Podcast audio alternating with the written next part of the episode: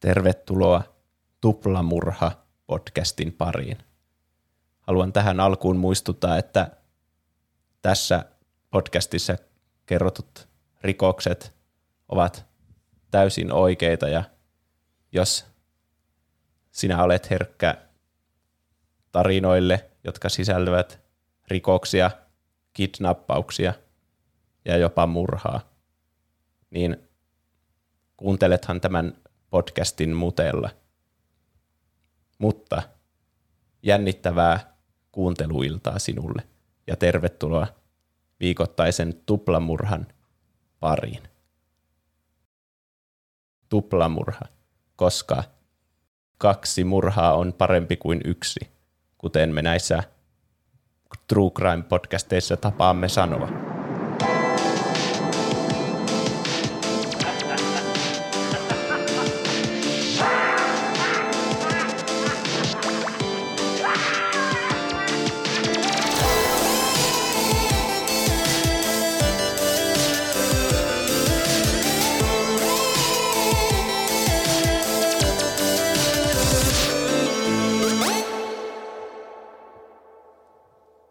Tervetuloa kuuntelijat Tuplamurhan pariin. Minä olen juontajanne Juuso ja kuten aina minulla on seurassani täällä Pene. Hei vaan kaikille. Sekä myös Roope. Hei vaan.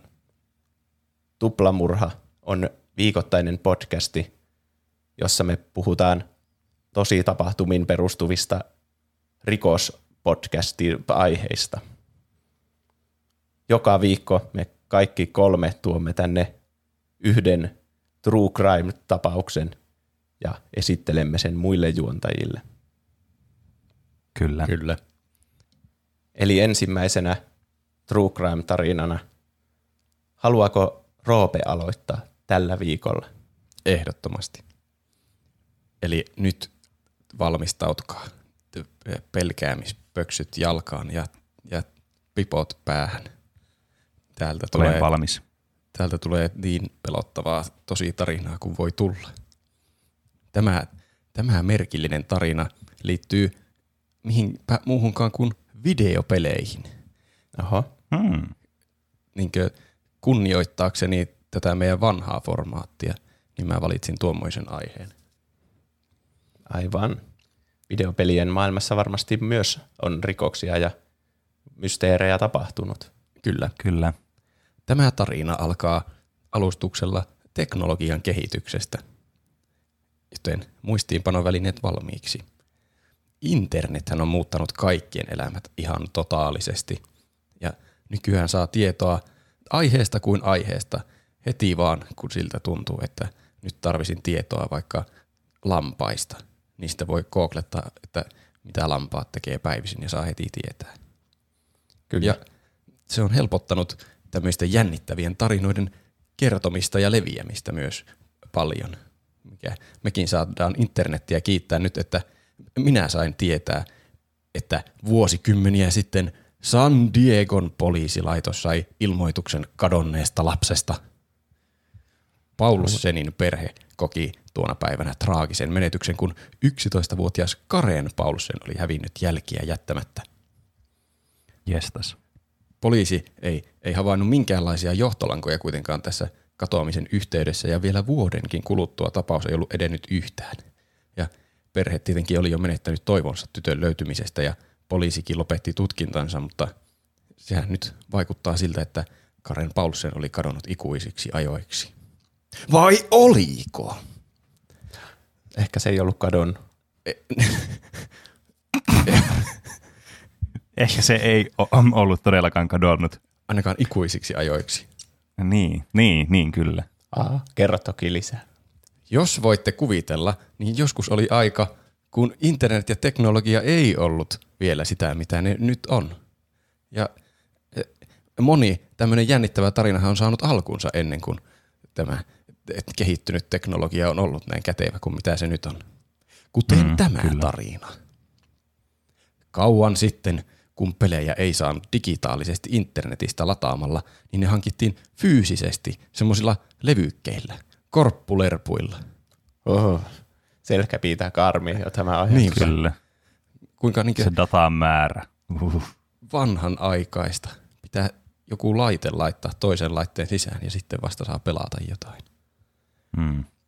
Myös kauan sitten, kun ihmiset ajoittain kokoontuivat yhteen fyysiseen tilaan, niin monissa pelipiireissä pidettiin tämmöisiä software swap partyjä, semmoisia juhlia, johon tuotiin omia pelejä tai ohjelmistoja, lähinnä pelejä varmaankin, ja vaihdeltiin sitten tämmöisten samanhenkisten ekonomisesti varovaisten ystävien kanssa. Kuulostaa mm. jotenkin kuulutilta. Vähän, niin. Kyllä. mutta mä rupesin niin roopena miettimään. Et, nyt mä oon roope, enkä roope. Että se kuulostaa tosi hauskalta. Mua vähän häiritsee, että mä en ole ikinä ollut tuommoisessa juhlassa. Pitää joskus järjestää mm. tuommoiset software swap partyt. Se on helpompi varmaan software swap party. Mitä? Tuommoinen tuplamurha software swap party Mm, joo, kaikkien tuplamurha podcastin kuuntelijoiden kesken. täydellistä.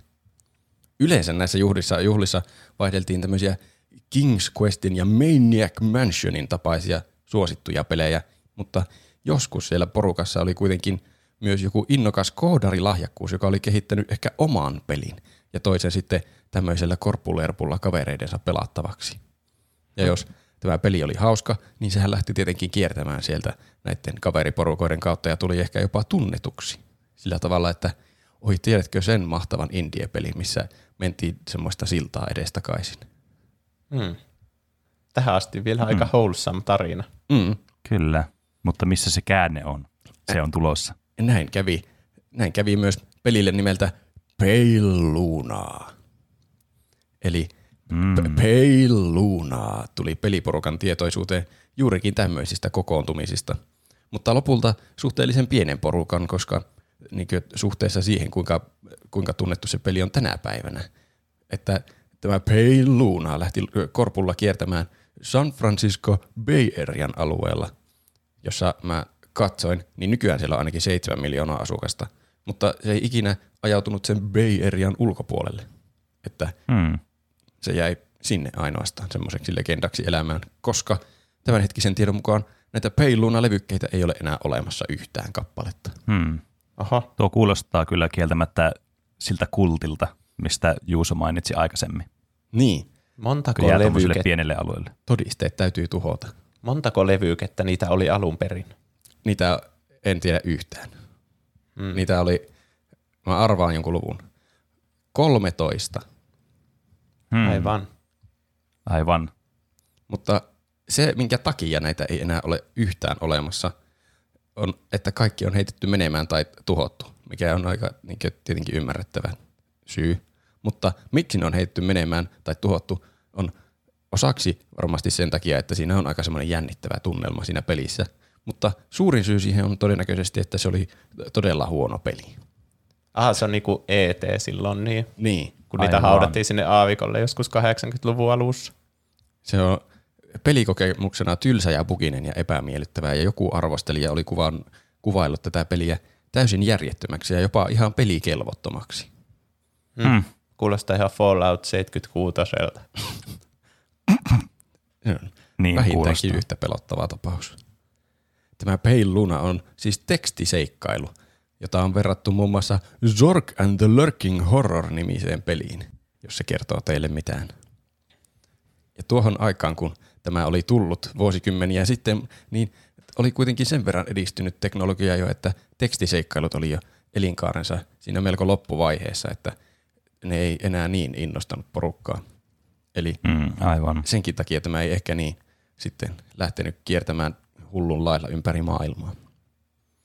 Ja e, miksi tämä oli niin sitten huonon vastaanoton sai lopulta, niin kun tämän pelin käynnisti, niin sai eteensä tämmöisen melkein täysin tyhjän ruudun, jossa oli ainoastaan teksti You are in a dark room. Moonlight shines through the window. There is gold in the corner along with the shovel and the rope. Ja, ja tässä on tämä gold ja shovel ja rope tietenkin käpseillä, että ne on tommosia niinkö komentomahdollisuuksia. Aivan. Seuraava rivi. mitä voi hyödyntää. Kyllä. Ja seuraavalla rivillä there is a door to the east. Ja tässäkin door ja east on isolla. Sitten viimeisenä command. Ja ei mitään muita ohjeita tai vinkkejä, että siitä vaan kokeilemaan, mitä voi tehdä. Ja se kokeilu oli aika pitkäpiimäistä touhua, koska peli hyväksyi ainoina inputteina komennot pick up gold, pick up shovel, pick up rope, open door ja go east.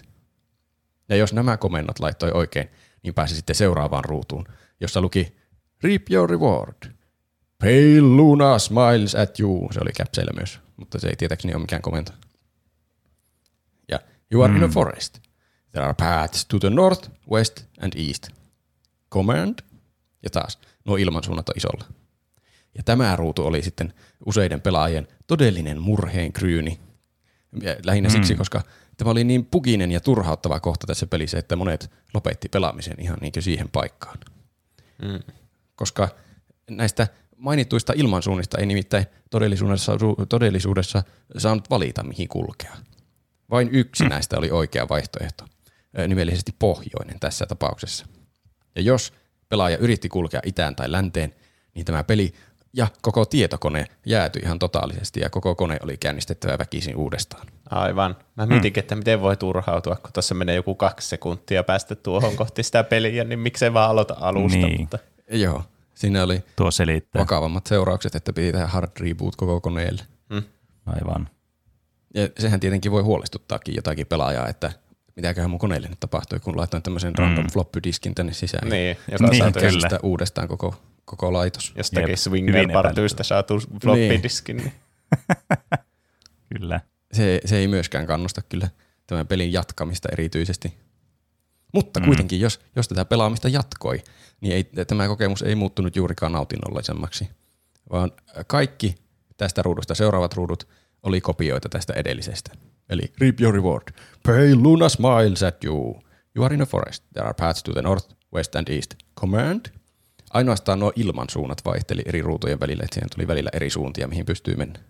Mutta hmm. aina pystyy vastata vain sen yhden ja tietyn. Kyllä. Ja totta kai, jos vastasi väärän, niin koko kone oli käynnistettävä uudestaan. Joka Ja, mikä, ruudun ja kohdalla. mikään muu, ja mikään muu to- komento ei toiminut, että ei voinut vaikka käyttää aikaisemmin ottamaan lapioa tai kultaa tai köyttä. E, niin, tässä oli myös tämä juttu, että vaikka, vaikka tämä ominaisuus itsessään on jo täysi oikeutus näille kuvailuille pelikelvottomuudesta ja ihan pelaamisen lopettamiselle, niin et, tämähän ei ollut ainut asia tässä peiluunan epäkäytännöllisyydessä, vaan ö, näiden arvailumekaniikkojen hard rebootien lisäksi juurikin normaalit tekstiseikkailukomennot ei toiminut ollenkaan tässä. Eli Aivan. tämä hyväksyi ainoastaan näitä liikkumiseen liittyviä komentoja, josta Aivan, tietenkin eli tuli tal- aina tämä reboot-mahdollisuus sitten uudestaan ja uudestaan. Eli tämä oli jäänyt tämmöiseksi ihan ultimaattiseksi alfaversioksi. Niin kuin alfaversion alfaversioksi. Näin on. Siinä oli, Semmoinen mikä ensimmäinen asia, mikä koodataan, niin liikutaan vaan kahteen eri ruutu. niin. Ja sitten sieltä tulee vaan lisää liikkumismahdollisuuksia seuraavassa ruudussa. Niin, niin, kyllä, kyllä. Ainoat ei-liikkumiskomennot, jotka teki yhtään mitään, oli use gold, josta sai palkinnoksi tekstin not here. Ja use shovel, mm. josta tuli teksti not now. Eli Ja use rope, josta tuli, että you've already used this, vaikka ei sitä oltu käytetty mihinkään sitä köyttä. Mm, aika paha enteistä. mulle tuli justiinsa kylmät väreet. Hmm.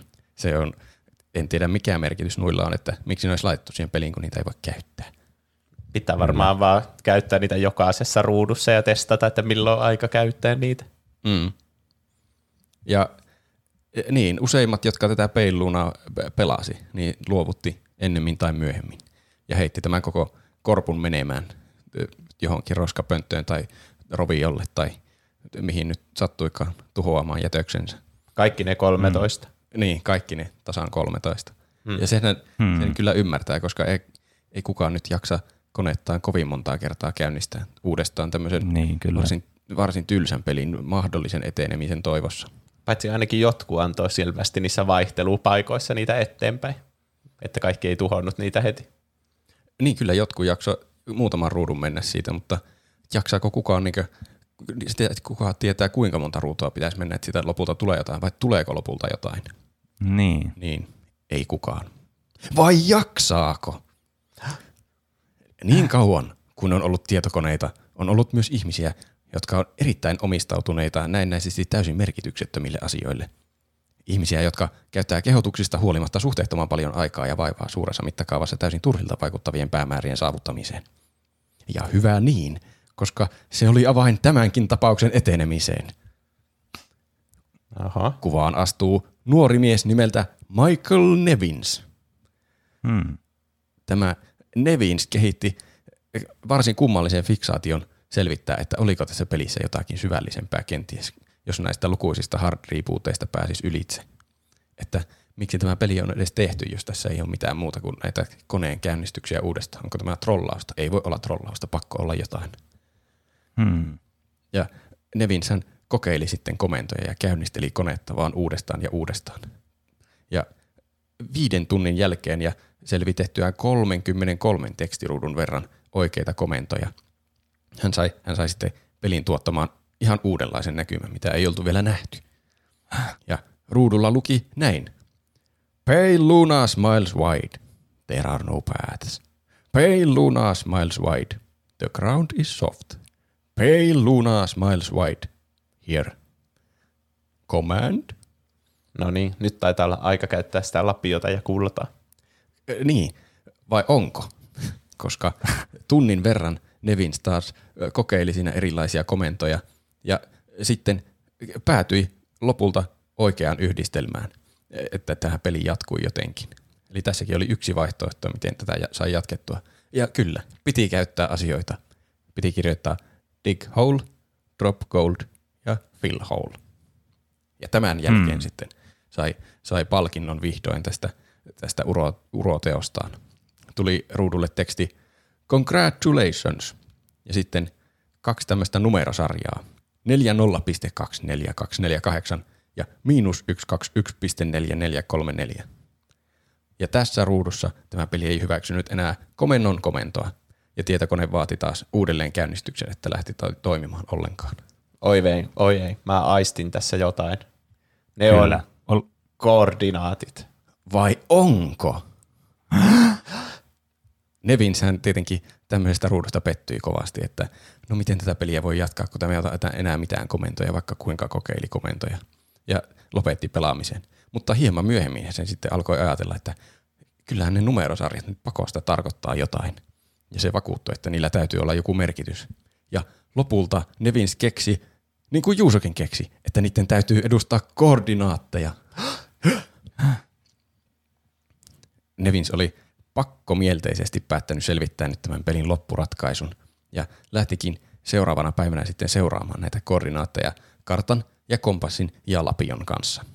Vähän samanlaiset tavarat kuin siinä pelihahmollakin oli, paitsi oikeastaan vaan lapio oli sama. Ei ollut kultaakaan. Ei, ei ottanut kultaa. Hmm. Se tietenkin ajatteli, että siellä perillä on se kulta. Kun se on nyt haudannut siinä pelissä sen sinne, niin siellä odottaa sitä sitten aarre. Totta. Tuommoinen hair raiser. Niin, kyllä. Kyllä. Ja nämä koordinaatit, kun se lähti niitä etsimään tai jäljittämään, niin johdatti tämän Nevinsin läheiseen metsien täyttämään luonnonpuistoon nimeltä Lassen Volcanic Park. Ja Lassen. Lassen, Lassen Mm. tulivuoripuisto suomennettuna. Aivan. Ja Nevins huomasi sitten täällä metsikössä kulkiessaan, että tämä sen kulkema reitti vastaa suurin piirtein sitä reittiä, mitä se kulki siinä pelissäkin. Että niitä käännöksiä, milloin se kääntyi pohjoiseen ja etelään ja länteen, niin, Siellä metsässä. niin siellä metsässä se kääntyi suunnilleen samoihin paikkoihin siellä, kun se seurasi niitä koordinaatteja. Mm. Mä menisin aivan suoraa tietä, jos mulla olisi selvillä koordinaatti jossakin metsässä. Siis se on tietenkin varmasti järkevämpi ratkaisu, jos ei sitten sillä ole jotakin esteitä siellä metsässä, että pitää kääntyä semmoisia 90 asteen kulmia. Totta. On, Niin. niitä, on niitä semmosiakin metsiä. Mm. Varmasti. Pakko olla, koska tämähän on tosi tarina. Niin. Mm. Eli nyt äh, Nevins lähti sinne ja oli vakuuttunut, että siellä odottaa sitä joku aarre. Ja sitten kun se oli kulkenut tätä pelissäkin kulkemaansa reittiä, niin vaikea selkoisen ja kulkuisen matkan jälkeen se lopulta päätyi ja yllättyi iloisesti, kun se pääsi tämmöiseen tähän juuri koordinaattien osoittamaan paikkaan. Ja se ihan kompastui, näin se on kertonut jälkeenpäin, että kompastui tämmöiseen epätasaiseen maakasaan, joka ei, ei näyttänyt siltä, että se on niin ihan luonnollisesti tullut siihen, että tämän se täytyy olla se paikka. Mm. Ja Mm. totta kai innoissaan alkoi kaivamaan tästä maata ylös. Ja innostus jatkui siihen pisteeseen asti, kun eräs lapion heilautus paljasti maamassan alta jotain odottamatonta. Ja tunnetilahan vaihtui välittömästi järkytykseen. Kuopasta, no. kuopasta Nevinsiä tuijotti jo osittain maatunut vaaleahiuksisen nuoren tytön pää. Ja Jestas. siitähän itse kukakin voi säikähtää omalla valitsemallaan tavalla. Ja Nevin säikähti siten, että soitti äkkiä poliisille. Aivan niin kuin hyvä Kyllä. reaktio tuossa tilanteessa. Kyllä. Ja sieltä viranomaiset lopulta tulivat paikalle. Nevin siellä järkytyksessä odotteli niitä. Ja nämä lopulta poliisi sitten tunnisti eh, tämän tytön, niin kuin joku jo saattoi arvata, 11-vuotiaaksi Karen Paulseniksi, jonka katoamista, katoamisesta oli tällä hetkellä puolitoista vuotta. Aivan. No niin. Jestas. Ja nythän sitten herää tietenkin kysymyksiä, että kuinka se oli päätynyt tänne tämä Karen. No mä epäilisin ekana sitä pelintekijää. Ja eh, niin mm. epäili poliisikin. Tätä Peilunan kehittäjää yritettiin jäljittää parhaan mukaan, mutta nämä pelivaihtelujuhlat juhlat oli semmoista jotenkin vähän pimeää maastoa tai semmoista harmaata aluetta. En tiedä, oliko siellä jopa jotain laitonta välillä, niin sitten niitä mm, jotenkin johtolankoja on vaikea seurata niiden kautta. Ja sinnehän ne johtolangat hukkuivat pelivaihtelujuhliin. Tämän, tämän pelaajaväestön avulla sitä ei, ei ikinä löydetty sitä pelin kehittäjää. Kuten ei myöskään löydetty loppuosaa tästä Karenin ruumiista. Siellä oli pelkkä pää vai? Siellä oli pelkkä Karenin pää siellä kuopassa odottamassa Michael Nevinsiä. Olikohan se etunimi Michael, niin mä muistelin. Hmm. Eli Jestas. Paulsenin perhe sai niinkö jonkinlaisen päätöksen tälle kärsimystarinalle, mutta ei ollut kyllä semmoinen loppu kuin mitä he olivat toivoneet. Ei ollut kyllä toivottu päätös. Ei. Huono päätös. Ei. Tässä oli melko antikliimaksi loppu tässä, tässä true crime-tapauksessa, koska murhaajaa ei ikinä tietenkään löydetty, jos ei sitten Niin, kehittele aivan. omia ter- teorioitaan. Että Niin, tämmöistä on tosin niitä yksiä jännittävimmistä tarinoista, mm. että, kyllä. jotka vielä, ehkä se murhaaja on vieläkin liikkeelle. niin, kehittelee Niin, uusia kyllä. pelejä siellä. Niin, Ja tämä jättää paljon mielenkiintoisia kysymyksiä, että mikä oli tämän murhaajan motiivi ja miksi sen halusi tehdä tämmöisen peliin ja symboloiko tämä peli jotain tässä. Niin. Ol, oliko se pelin tekijä se murhaaja? Oliko se joku toinen, joka oli saanut sen peliin ja löytänyt tämän samaan paikan kuin tämä äsken mainitsemas henkilö, joka löysi sitten tuon pään tuolta? Ja Niin, oliko hän se olla että murhannut se- sen ja Pelin tekijä ei ollut murhannut, totta, vaan se oli ihan piilottanut sinne jonkun oikean aarteen. Ja sitten joku oli muu päässyt sen pelin läpi ja sitten käynyt. Mm. viemässä pään sinne aarteen tilalle, ottanut itselleen aarteen. Ja mikä tässä pelissä oli tämä köysi? Se oli käytetty jo. Mitä tämä tarkoittaa? Indikoiko tämä jotain tämä köysi? mulla on teoria, Kerro ihmeessä. Se voi olla sama kuin mulla. että se oli joku hirttänyt itsensä ja sitten se oli vain joku mm. vaeltava kummitus metsässä. Niin. Mäkin ajattelin, että kyllä Mm. se köysi liittyy jotenkin tähän murhaan varmasti. Niin kyllä. Joko Karenin tappamiseen tai sitten juurikin itsensä tappamiseen. Niin. Sitä on Mm. vaikea Joka, sanoa. kyllä, oli vastaus kumpi tahansa, niin vastaus on varmastikin hyytävä. Hyytävääkin hyytävämpi. Kyllä. En tiedä Siinä mikä... on kyllä eläm, elämälle päätös, mitä ei haluaisi kohdata. Mm. Mulla on lisää teorioita. Kerro. Tämä on jonkinlainen tulla. tunnustus selvästi tältä murhaajalta. Ehkä se ei tarkoittanut murhata sitä tyttöä, Mm. ja sitten se vähän niin kuin jätti tämän polun sinne, mistä se ruumiin voi löytää, niin nämä saa jonkinlaisen konkluusion, niin tämä perhe. Ja sitten kun se köysi, niin se ilmoitti sillä vähän niin kuin, että se murhaaja on jo itse tappanut itsensä, että sitä on turha löytää. Ja sitten se, Hei. että se, se katuu sitä tekoa, niin sen takia se oli niin kuin verrannut sitä sen päätä niin kuin kultaan. Mm. Että kun se hautasi Mm. siinä pelissä sen kullan, mutta sitten oikeassa elämässä se Mm. kävi hautamassa sen pään. Niin. Ja se oli nimennyt tässä peli, tämän pelinkin niin Pale Lunaksi. Niin, Mm. ja tämähän oli selvästi tämmöinen vaalea tyttö, tämä Karen. Niin kyllä. En mä, ei sitä olisi varmaan kannattanut nimetä. Ehkä se ei tiennyt edes sen nimeä, mikä sen nimi on, niin se kehitti, että Niin. tämän tytön nimi on varmaan Pale Luna. Ehkä se oli vahingossa jossakin metsätiellä ajanut sen päälle ja sitten oli seonnut ja kokenut syyllisyyttä. No ei se Niin. aivan päälle voinut ajaa, kun se pää oli kuitenkin vielä ehjän, Niin. Pää, mutta ehkä muulle ruumiille. Niin, sitä ei ikinä löytynyt. Se on siellä jossakin auton konepellissä vieläkin kiinni. Niin. Tämä on kyllä hyytävä tarina. Kyllä. Ja kuitenkin se on niin kuin, kans ehkä symboloi sitten sitä, se peil lunaa, kun lunahan on niin kuin kuu, joka katsoo tuolta taivaalta. Niin sehän on vähän niin kuin pää. Mm. Totta. Ja sitten kun se oli vaalea, niin siinä on myös semmoinen, niin kuin, että se katsoo koko ajan sua. Sä, se tietää, minkä sä oot tehnyt tämmöisen rikoksen. Tai se, joka on tehnyt tämän alun perin tämän rikoksen. Niin se, on vähän niin tuo, kuin, Kyllä mä alan uskomaan tuohon teoriaan, että tämä on ehkä tämmöinen, niin kuin, että yrittää löytää semmoista ratkaisua siihen omaan ahdistukseen, kun on tehnyt tämmöisen karmean teon. Niin, Niin. sitten se tavallaan seuraa koko ajan, minne ikinä sä meetkään. se on vähän ehkä. niin kuin oma tunto. Niin, Mitäköhän tämä, kun tässä pelissä sanotaan aina, pale Luna smiles at you, niin ehkä sekin on sen jotakin sisäisiä tuntemuksia, että se, että se tyttö oli vaan jotenkin viaton tyttö, joka hymyili sille ja sitten se kuoli niin. sen Niin. huolimattomuutta. Niin sitten se tässä pelissäkin koko ajan vaan hymyilee sille. Mm. Leveämmin Kyllä. ja leveämmin. Jännittävää, huhu. Tämä oli kyllä todellakin jännittävää. Tämä kyllä heti herätti paljon tämmöisiä ajatuksia ja keskustelua ja mielenkiintoa. Kyllä. Mutta näin, Hmm. kun Michael Nevins pääsi lopulta määrän päähänsä, niin meidänkin pitää päästä määrän päähämme. Joten annetaan vuoro Penen tarinalle. Kyllä. Kiitos. Haluan vielä kiittää tuosta äskeistä murha-tarinasta. Tuo oli erittäin kyllä niin kuin tuommoinen mysteerinen. Mä tykkään näistä mysteereistä todella paljon.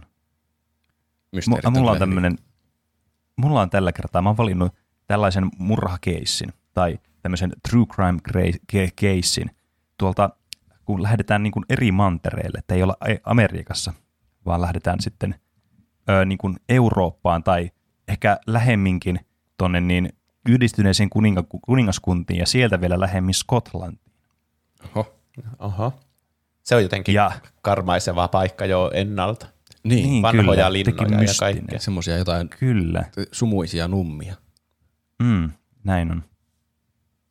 Ja tämä tarina sai alkunsa niin kuin jo kauan sitten, mutta nyt mä sitten teidän ilmoille tämän tuon tänne kanavalle, koska mä ajattelin, että tämä on, niin kuin, tämä on tämmöinen kiinnostava tapaus. Tämmöinen niin kuin, herättää myös vähän tämmöisiä kysymyksiä ja mielikuvia ja semmoisia ajatuksia, mutta vähän eri tavalla. Alana Sutherland oli leikkisä nuori tytön alku Etrikin kylästä Skotlannista. Tämä kahdeksan vuoden ikäinen lapsi leikki ikätovereidensa kanssa, kuten kaikki muutkin kylän lapset. Hän nautti vaatimattomasta, mutta kuitenkin tyydyttävästä talonpoikaisperheen elämästä. Mihin Hänen aikaan kauteen tämä sijoittuu siis? Tämä, tämä sijoittuu kauan sitten, mutta tämä tulee kyllä selville tässä ko- pia- piakkoin Aivan, teille. kun puhuttiin talonpoikaisista. Kyllä. Mä arvasin, että tämä herättää heti tämmöisiä kysymyksiä ja mielenkiintoa. Mutta tämä on tärkeää niin kuin päästä myös tähän niin kuin sielunmaisemaan, miettiä tätä, että minkälaista se elämä on ollut. Että elämä on kuitenkin häilyvää ja meidän täytyy ymmärtää sitä ja ymmärtää niitä henkilöitä, jotka on näissä meidänkin true crime-tapauksissa mukana, että ne ei ole vaan semmoisia kasvottomia olentoja, joita me voidaan kylmästi analysoida. Meidän Kyllä. täytyy päästä syvemmälle. Alanan kastanjan väriset kiharaiset hiukset hulmusivat tuulessa, kun hän leikki kahden ystävänsä Janein ja Mariamin kanssa. He olivat kylän viereisellä tasangolla, vanhan, jo raunioituneen ladon vieressä, leikkimässä noin iltapäivän tienoilla. Lokakuun aurinko oli tavanomaista lämpimämpi, vaikka kylä ei ollut tunnettu sen suotuisista sääolosuhteista. Varsinkaan tähän aikaan vuodesta. Illallisajan koittaessa he joutuisivat lähtemään vanhan ladon viereltä ja sen kyljessä olevan kaivon luolta pois. Mutta valitettavasti Alanalle tärkeä ja erittäin kaunis nukke jäisi tästä ruokailusta paitsi. Kotiin lähtiessään Alanan rakas Jeb tippuisi vanhaan kaivoon. Tarpeeksi syvälle, etteivät tytöt saisi sitä noukittua käsiin, mutta tarpeeksi matalalle, että langan pätkä ja ongen koukku yltäisivät siihen. Kotona Alana huolestui lelustaan ja ruokahalu ei olisikaan nuorella varttuvalla lapsella kovinkaan kummoinen. Päivän laskiessa hän päätti vielä päivän viime valolla lähteä noukkimaan rakasta leluansa. Hän otti vanhat äitinsä ompelutarvikkeet mukaan. Usva ja pimeys nousisi pian Etrikin lähi- lähistöllä ja myös Etrikin lähistöllä olevan metsän ylle. Kyläläisten etsinnöistä huolimatta alanaa ei löydetty. Etrikin ylle laskeutuisi suurempi varjo kuin mitä sen asukkaat osasivat odottaa. Tippukohan se sinne kaivoon? Alana katosi vaan yhtäkkiä. Mm, kyllä.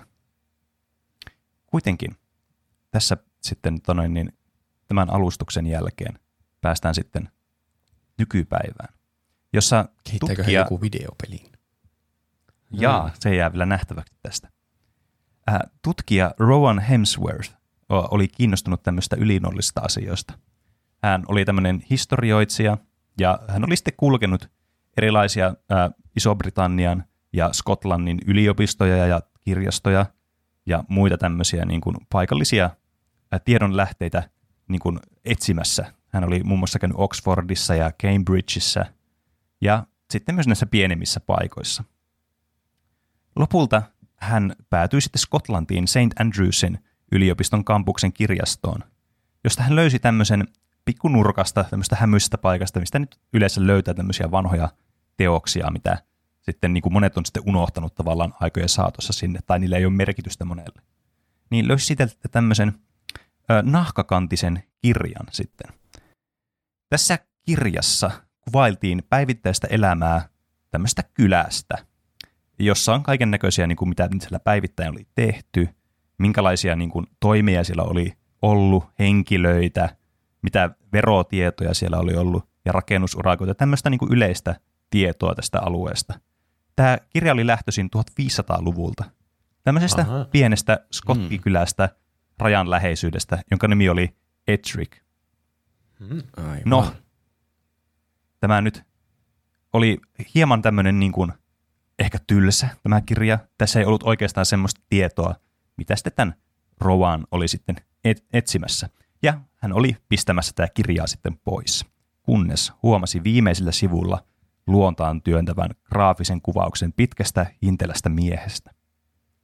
Täällä oli tämmöinen kuva sitten tällä viimeisellä sivulla. Tämmöisestä tosi groteskista, jossa groteskista miehestä, joka oli tämmöinen kalpea kalju ja niin kuin suorastaan niin kuin melkein jopa mutiloituneen näköinen. Että mm. tämä oli tämmöinen todella niin kuin semmoinen, semmoinen epämiellyttävä ilmestys sitten.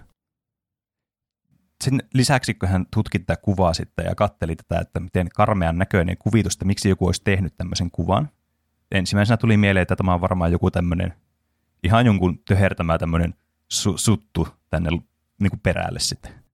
Mutta tässä niin sivun alanurkassa oli huonolla käsialalla kirjoitettuna ää, vuosiluvut 1578 ja nimi Herbert Herbert Herbert Solomon. Aha. Oliko hän kuvan kohde vai kenties piirtäjä? Sitä Rowan ei tiennyt. Mm, jännittävää. Ja Historian tämä sitten- tutkimus, voisi sanoa, että historian tutkimus oli nyt professorin alana. Mm, kyllä. Että vaikka Mietin tuota tosi tämän, kauan. niin, kyllä. Että vaikka tämä olikin historioitsija, tämä tiedemies, hän oli enemmän ehkä kiinnostunut muista asioista kuin tämmöistä pienistä skottikylistä alun perin. Mutta koska kuitenkin näistä historiaosioista tältä niin kirjastoista löytyy mielenkiintoista informaatiota, niin totta kai pitää käydä läpi kuitenkin kirjallisuutta, mikä ei välttämättä itseään kiinnosta. Ja nämähän tämmöiset niin kuin, on suorastaan tämmöisiä slice of life hetkiä sitten, kun lukee tämmöisiä tietoja, vaan ihan jostain pienistäkin kylistä. Ja näillä voi sitten, niin kuin oli tässäkin tapauksessa, niin kuin Rowanin äh, mieleen painuvia tämmöisiä kiinnostuksen kohteita niin kuin mukana. Niin kuin tämmöinen pieni mysteeri, että miksi täällä on tämmöinen kuva ja miksi tämä on niin kuin kirjoitettu tämmöinen nimi ja vuosiluku.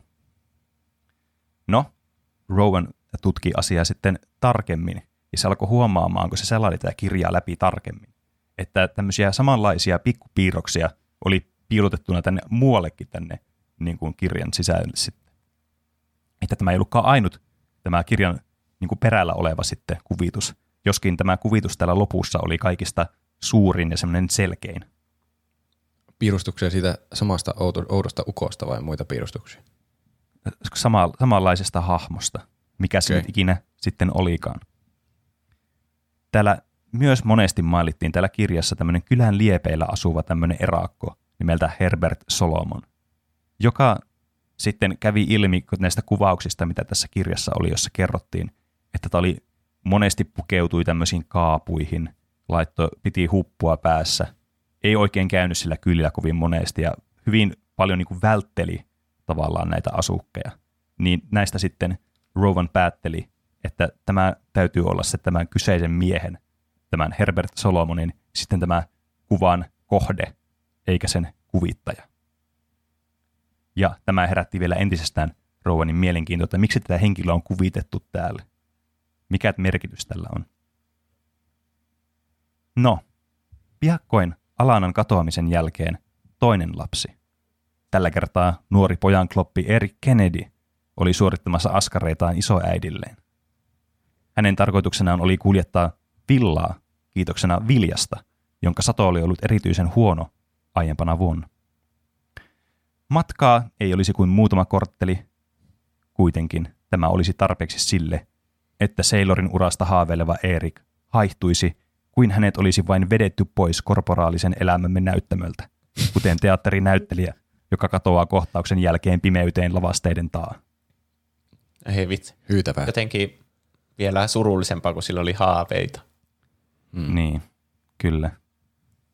Kauhean nuoria lapsia katoaa kylässä, niillä on oma elämä vasta edessäpäin. Se ole hädituskin edes alkanut. Ja he vaan katoavat maailman kartalta kuin tuhka tuuleen. Paniikki kasvoi kylässä. Näistä katoamisesta johtuen tietysti. On erikoista, että näin lyhyessä ajassa kaksi lasta katoaa noin vaan. Epäluulot nousivat kylässä. Syksy ja talvi olivat rankkoja ja se näkyi Etrekin kylän ilmapiirissä. Ei ollut ruokaa, ei ollut hyvät oltavat, huonot kelit, kylmä, ei ruokaa ja lapset vielä katoaa. Niin voitte kuvitella, että tämä ei todellakaan tämmöisen pienen ja syrjäytyneen kylän ilmapiiriä nostattanut hirveästi. Päinvastoin voisi sanoa, että tämä oli kerrastaan masentavaa. Kyllähän siinä vähemmästäkin jo masentuu. Kyllä, Ruoka oli pahaa, mutta onneksi sitä oli vähän. Mm. kyllä. Kaikki kuitenkin tästä huolimatta olivat enemmän huolissaan näistä lapsista kuin siitä omasta ravinnon saamisestaan. Nämä lasten katoamiset olivat kuitenkin sen verran traumaattisia ja odottamattomia tapauksia pieni, pienelle kylälle keskellä oikeastaan ei mitään. Miksi tämä tapahtui heille? Miten tämä on tapahtunut ylipäätänsä? Kuka on tämän takana? Mikä on tämän takana? Mm. Helmikuussa oli jo täysin selvää, että lasten katoaminen ei ollut vain sattumaa. Lapsia oli kadonnut Etrikin kylästä menneen neljän kuukauden aikana jo seitsemän. Oho. Helmikuussa vielä John Wayne ja Erikin serkku Thomas Midfield katosivat. John Wayne. Se on niinku Batmanin isä. Ah. Ei kun Kyllä, Thomas tämä- Wayne on Batmanin isä. John Tää- Wayne on se joku vanha lännen sankarinäyttelijä. Ai niin onkin. Mm, kyllä. Jestas. Sekä on elänyt tuolla ja kadonnut vielä siellä. Se mystistä, kuinka nimet voivat olla vuosien varrella samanlaisia. Hyvin samanlaisia. Tom, Tom sa, sa, Tuskin. tuskin. Tom Sutherland, ensimmäisen lapsen yksinhuoltaja isä, vaatisi neuvoston jäsenenä tutkimuksia pääprioriteetiksi. Nyt olisi tärkeää selvittää, miksi lapset katoavat, että tämä saataisiin pysäytettyä tämä ketju. No, kuten voitte se- kuvitella, Viimeistään siinä seitsemännen lapsen kohdalla kannattaa alkaa miettiä, miksi ne katoaa ne Niin, lapset. Tässä on joku kyllä. kaava selvästi. Mä olisin Niin, ehkä tässä on- jo aiemmin ruvennut kyseenalaistamaan tätä ilmiötä. Niin kyllä, siis tässä tietysti täytyy muistaa, että nämä ää, tiedot, mitä on kirjoittu ylös, niin on tietysti hieman tämmöisiä niin kuin pätkänämäisiä, että nämä ei ole kovin tämmöisiä niin kuin tarkkoja kuvauksia, että nämä on enemmän Mm. mm. tämmöisiä kuvauksia, joista sitten on täytynyt tehdä näitä päätelmiä, mitä on tehty ja milloin. Aivan. Ja tämän lisäksi tämä oli sitten käännekohta sille, tämä helmikuun hetki, kun vielä kaksi lasta katosi. Että nyt on pakko keskeyttää kaikki muut toimet ja saada selville, kuka on tämän takana. Että ei voida levätä ennen kuin tapaus on selvitetty. Kyllä. Ja tästä johtuen kylän vanhimmat sitten päätyivätkin tutkimaan tätä tapausta heidän pääasiallisena tehtävänä. Kaikki kyläläiset olivat epäilyn alaisena. Mutta varmaan Jokaista. eniten kuitenkin se Solomon vai mitä? Se on ainakin mulla No. no. mielessä tällä hetkellä pääepäiltynä. Niin. No, näin varmasti tässä vaiheessa myös Rowan Hemsworth ajatteli. Kaikkia kuulusteltiin. Kylän kirkon papistoa haastateltiin aiheesta. Jokainen talo, jokainen, jokaisen talon perhe käytiin kyselemässä läpi. Ja ehkä jopa painostettiinkin, että kertokaa nyt kaikki, mitä te tiedätte. Ilmapiiri oli hyvin ahdistava, johtuen tietysti siitä, että lapsi oli kadonnut mutta hermot olivat kirjällä myös aikuisilla, joilla ei ollut lapsia. He halusivat myös tietää, mikä on tämän takana. He halusivat myös ruokaa, mitä heillä ei ollut. Heillä ei ollut mitään. Ja tämä piinaava odottaminen ei tehnyt yhtään sen parempaa heille. Kuitenkin yksi asia haastatteluissa tuli ilmi, ja se oli selvää kyläläisillä oli selvästikin omia huhuja käynnissä. Kuiskaukset ja juorut keskittyivät pääasiassa yhteen nimeen. Erakkoon kylän lieppeiltä, jonka nimi on Herbert Solomon. No niin. Nyt mulla, se arvata. Niin. Mutta nyt kun me, me myös oletettiin, että se on syypää, koska se oli erakko ja jotenkin erottui siitä massasta, niin mm. se on pääepäilty. Ehkä Mm, kyllä. meidän pitäisi katsoa peiliin ja miettiä että näitä meidän ennakkoluuloja. Jos joku Mm. mm. näyttää murhaajalta, niin se ei välttämättä ole murhaaja. Kyllä. Mutta aina pitää muistaa se, että useimmiten yksinkertainen vastaus, jos sellainen on olemassa, on se helpoin ja semmoinen todennäköisin. Että Niin, on myös se on se? Occam's ymmärrettävää, razor. Mm, kyllä, niin on myös ymmärrettävää, miksi kyläläiset sitten ajattelivat näin. Kyllä. Ja on myös ymmärrettävää, miksi Rowan Hemsworthin ajatukset kulkivat sitten tähän, että okei, hänen täytyy saada lisää selville tästä kyseisestä henkilöstä. No, tutkimukset johtivat peria- pääasiassa vain huhupuheiden ja johtolankojen etsimiseen, jotka eivät johtaisi oikeastaan mihinkään tässä vaiheessa. Hemsworth tämän takia sitten otti niin kuin, tutkinnalle myös vähän tätä hahmoa, itse Herbert Solomon, että mikä tämä sitten on, josta ei hirveästi tietoja löytynyt.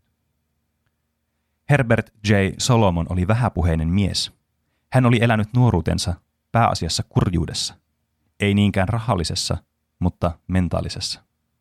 Hänen hyvässä asemassa olleet vanhempansa Jacques Solomon ja Catherine Westlake saivat vauvalapsen vuonna 1532.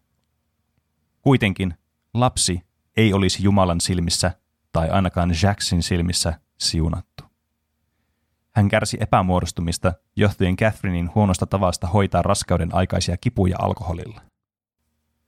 Tietämättöminä ongelmista syytettiin kirouksia tai itse lasta. Herbert karkasi kotoa 14 vuoden idä- iässä.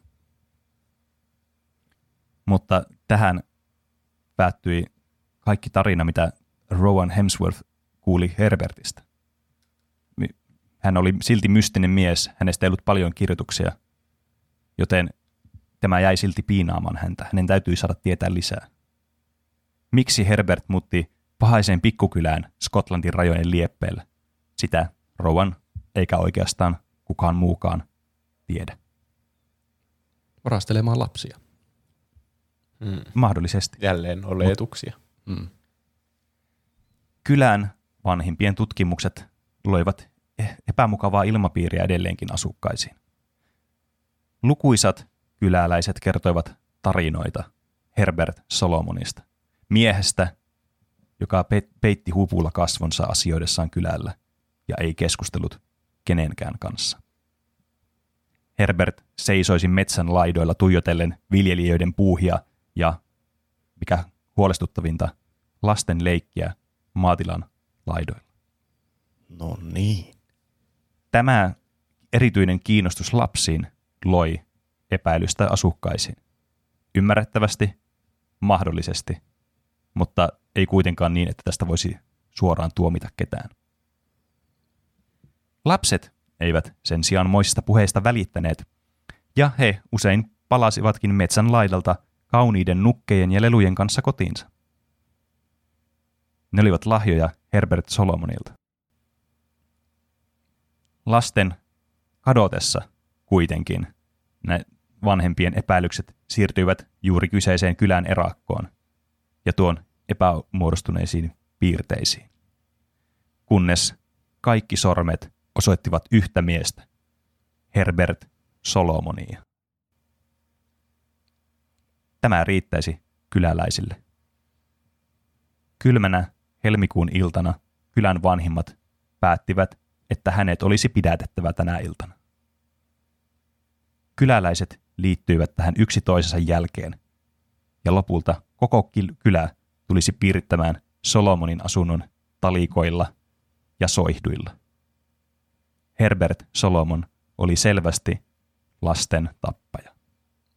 No siis mäkin on täysin sitä mieltä, että Herbert Solomon on lasten tappaja, mutta olisi sitä nyt hyvä hankkia todisteita ennen kuin alkaa soihtujen ja talikkojen kanssa riehumaan. Ja myös ehkä kuulustella sitä, jos niin. se on Niin. kertaa katsonut niitä lapsia vähän tarkemmin kuin mm. ne vanhemmat, kun niiltä katoilee niitä koko ajan. Niin. Niin, kyllä. Tietysti tähän aikoihin myöskään noita vainot eivät olleet tuntemattomia kenellekään. Vainot ylipäätänsä oli helppo suuttaa kyläläiset yhtä tiettyä silmätikkua kohden, joten tietysti häntä myös osa kyläläisistä saattoi pitää noitana ulkomuotonsa takia, mikä ei tietystikään ollut hänen syytään. Mutta sitähän kyläläiset eivät sitten tienneet, ja vaikka olisivat tienneet, niin tuskin välittivät. Joka tapauksessa tarina jatkuu vasta seuraavien kaupallisten tiedotteiden jälkeen. Ai vitsi, just uh. meni tosi jännäksi. Kyllä, joten pidättäytykää siinä, missä olette. Ottakaa lasi vettä, kuunnelkaa tiedotteet ja päästä nauttimaan tästä jännittävästä tarinasta ja Juuson tarinasta tuota pikaa. Ethän halua, että sinulle käy kuin Herbert Solomonille. Osoitteesi on turvassa pahantahtoisilta nuuskijoilta, kun käytät Tort VPN. Tort VPN on tämän viikkoinen sponsori Tuplamurhassa. Tiesitkö, että Yhdysvaltojen Netflixissä on 15 kertaa enemmän sarjoja kuin Suomen Netflixissä? Tuplamurhan juontajat käyttävät aina TortVPN, kun on tarve katsella toisten alueiden valikoimaa suoratoistopalveluissa tai tilata Darkwebistä seuraavaan kidnappaukseen tarvittavia käytännön välineitä. Sinäkin voisit olla seuraavan mysteerin aiheena Tuplamurha-podcastissa. Nyt ilman digitaalisen jalanjäljen aiheuttamia haittoja. Katsos, kun TortVPN käyttää A7300 standardin mukaista salausta, jota käyttää myös Yhdysvaltain laivasto. Tietoliikenteesi kulkee turvallista C17-väylää pitkin ja estää hyökkäykset ja seurata yritykset muilta turvattomilta väyliltä. Tämä pitää henkilökohtaisen IPsi ja identiteettisi täysin turvassa internetpalvelun tarjoajilta, varkailta sekä FBIilta. Kyllähän sinäkin varastettua polkupyörää eteenpäin myydessäsi viilaat sarjanumeron pois pyörän rungosta. Vai mitä? Laittomien aseiden ostaminen, varastetun tavaran myyminen sekä muumien sensuroitujen jaksojen katsominen. Kaikki tämä onnistuu salaisesti ja turvallisesti, kun käytät Tort VPN. Tilaa siis itsellesi Tort VPN käyttämällä koodia TUPLAMURHA ja saat kaksi ilmaista kuukautta kaupan päälle. Tutkijan Rowan Hemsworthin löytämät lisäaineistot kuitenkin kertovat hyvin vähän, mitä itse iltana tapahtui Etrikin kylässä. Kertotakseni viime segmentin tapahtumia vielä lyhykäisyydessään, kyläläiset syyttivät äh, kylän erakkoa Herbert Solomonia lukuisten lasten kidnappaamisesta ja jopa murhaamisesta. Ja tämän vuoksi he piirittivät Solomonin asunnon talikoilla ja soihduilla. Yksittäiset tarinat kertoivat kyläläisten tarkoituksena olleen vain savustaa Herbert ulos mökistään tulen avulla. Toiset kertoivat, että tarkoituksena oli koko ajan vain nopea ja välitön tuomio. Jälkimmäinen kuitenkin tapahtui riippumatta siitä, kumpi oli kyläläisten pääasiallinen agenda. Talo paloi täysin maantasalle Herbert Solomonin kivun kirkaisujen ja väkijoukon huutojen säestämän. Niin ne ihan kirjaimellisesti halusi savustaa sen ulos sieltä, eikä niinkö Kyllä. kuvainnollisesti. Mm. Kyllä.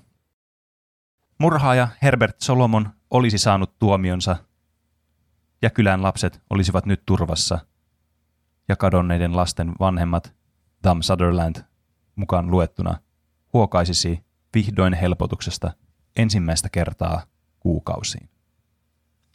Solomonin kuoleman koristamat huudot kuitenkin kalvaisivat ihmisten mieliä jatkossa, ja huhut alkoivat liikkua öisestä hahmosta, joka piileskeli varjoissa ja vaanisi kylän asukkeen. Osa tarinoista, äh, kuten vanha Lady Gertrude, kertoi, että tämä kyseinen hahmo, joku tuntematon mustiin pukeutunut tai täysin pikimusta hahmo, teki ääntä hänen sänkynsä alta. Gertrude nousi katsomaan, ja kuinka ollakaan varjoista sängyn alta nousi pitkä, luiseva ja kammottavan näköinen mieshahmo.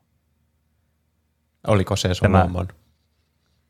Tämä ää, on jokseenkin tietysti tuota noin tulkinnanvaraista, mutta ää, ainakin vanha lady, lady Gertrude ää, kovasti antoi sellaista osviittaa. Hän toki menetti tajuntansa järkytyksestä. Hyvä, että ei vanhana ihmisenä saanut sydänkohtausta. Mutta ennen tajuntansa menetystä hän ehti juuri nähdä mustien silmien koristaman ja kuoleman luisevan henkilöhahmon, jota hän kovasti vertasi edesmenneeseen Solomoniin. Aivan. Tar- tarkistiko ne, että se Solomon paloi sinne rakennuksen mukana vai oliko ne vaan, että no nyt se varmaan kuoli? Tästä ei ole tietoja. Kyseistä tapahtumaa ei ole kovin tarkasti selitetty kirjoissa, jonka takia kaikki havainnot tästä ja kaikki tulkinnat, mitä oikeasti tuona yönä tuolla soihtujen valaisemassa maastossa tapahtui. On vain selvää, että talo paloi, sillä siitä oli jäänteitä. Mutta Mm. ruumis luultavasti paloi sen myötä. Tai niin ainakin kyläläiset uskoivat. Toinen havainto tästä hahmosta tapahtui, kun kylän kauppias kertoi kellariin mennessään ja kuullessaan siltä outoja ääniä katsomaan, että mikä siellä tapahtuu siellä kellarissa. Hän näki kellariin mennessä groteskin olennon, kyyristyneen, mustan, luisevan, sairaan näköisen olennon.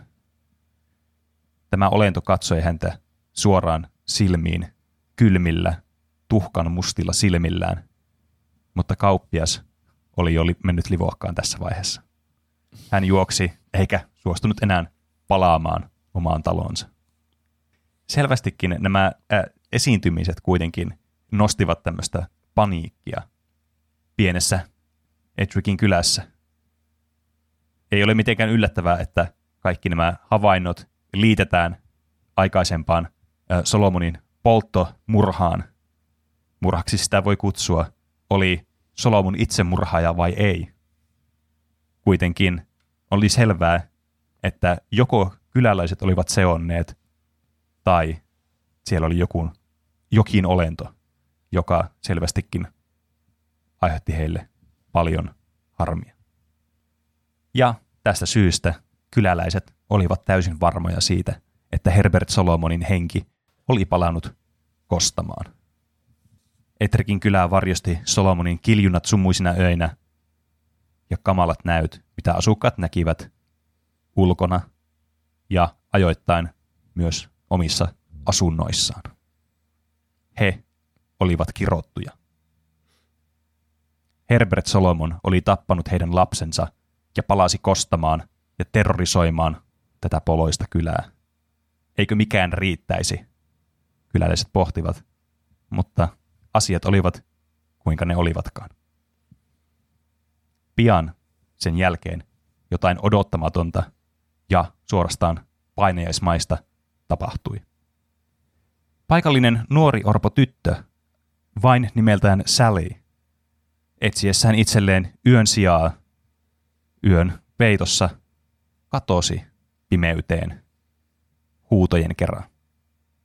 Kyläläiset katsoivat ikkunoistaan, kun he näkivät Herbert Solomonin luisen ruttoisen kuoren hakkaavan jokaista taloa ja ikkunaa parturin saksia muistuttavilla kynsillään, samalla kun hänen ruhonsa huusi ja juoksi läpi kylän. Lapsi oli kadonnut, ja kylän mieliala muuttui kauhusta kauhun sekaiseksi melankoliaan ja masennuksen saakka. Lapsien katoamiset olivat taas tulleet piinaamaan heitä. Hmm. Jännittävää. On. Oli epäselvää, kuinka paljon lapsia oli kadonnut, sillä lapsien katoamiset alkoivat kiihtyä yksi toisensa jälkeen. Yksi kylän tytöistä katosi iltaan riidan seurauksena. Toinen poika varastettiin sängystään hänen alkoholi-isänsä ollessaan sammuneena kodin lattialla. Kaikki tuntui kuin usvaiselta unelta kyläläisten mielestä. Tämä painajainen ei enää tuntunut edes todelliselta, vaikka he elivät sitä joka päivä. Mä alkaisin epäilemään, että ehkä se oli väärä ihminen, joka tuomittiin siitä nappaamisesta. Mm. Mm. Kyllähän tämä tietysti nostattaa epäilyksiä ja var- varsinkin näiden tämmöisten hahmojen ilmestymisen ja sitten näiden katoamisen jatkumisten myötä, niin myös vähän tällaista sameaa epätoivoa. Oikeastaan niin kuin vähän semmoista kyseenalaista jo niin kuin oman niin kuin realiteetin niin kuin todellisuutta. Onko nämä kaikki asukkaat, jotka väittää nähneensä tämän Solomonin sekaisin? Onko tämä Solomon oikeasti tämmöinen olio, joka sitten piinaa tätä kylää? Oliko tämä joku kolmas henkilö, joka esittäytyy tämmöisenä pahaenteisenä hahmona ja varastelee niitä lapsia? Vai onko tämä vielä jotain muuta? Vaikea sanoa tässä vaiheessa. Jotenkin vaikea uskoa, että tuommoinen massahysteria voisi toimia niin, että monet eri ihmiset, niinkö, jotka ei vaikuta toisinsa, niin näkee samanlaisia näkyjä paikoissa ilman, että se, siinä olisi mitään niinkö, todellisuutta mukana siinä näyssä. Kyllä. Tietysti on muistettava, että tämä tapahtui 1500-luvulla. Taikausko oli vallitseva voima Mm. ihmisten mielissä. Ää, ihmiset uskoo kaiken näköisiin henkiin, henkiolentoihin, näkyihin. Tietysti kristin uskoon, että tämä oli joku demoni, saattoi olla jonkun uskomus. Kirkkoa pidettiin hyvin tärkeänä ja pappeja se, semmoisena uskojana ja tavallaan niin kuin, heidän niin kuin semmoinen voima oli vielä semmoista niin kuin konkreettista, tai ainakin siltä se tuntui niin asukkaista.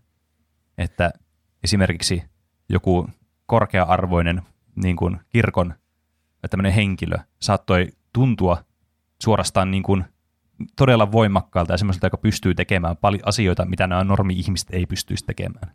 Joten on tietysti täysin uskottavaa, että mikäli jokin asia, mikä tuommoisessa pienessä kylässä keskellä ei mitään, herättäisi kysymysmerkkejä ja se yhdistettäisiin tämmöiseen karmeaan tekoon, mikä täälläkin taka- tapahtui tämä Solomonin polttaminen, niin ihan hyvin mahdollista olisi, että tämä sitten vastaisi toisiaan nämä tarinat, mitä nämä kyläläiset näkee sitten jostakin hahmosta.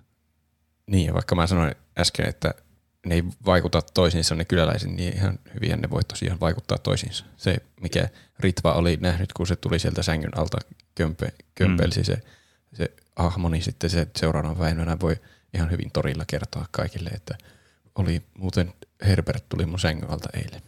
Kyllä. Ja sitten seuraava näkee vaikka painajaista siitä ja Niin. se jää pyörimään mieleen. Helposti mm.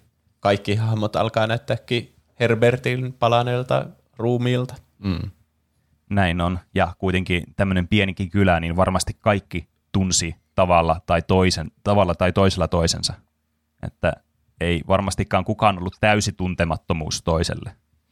Mm. Mutta no, tietysti sekin voi olla, että eihän välttämättä vaikka tietäisi kaikki, niin ei välttämättä tunne kaikkia. Joka oli tässäkin tietysti ilmiselvää ottaen huomioon, että kukaan ei oikeastaan tuntenut Solomonia, kaikki vain tiesivät Solomonin ja tämä päätyi sitten hänen traagiseen kohtalonsa.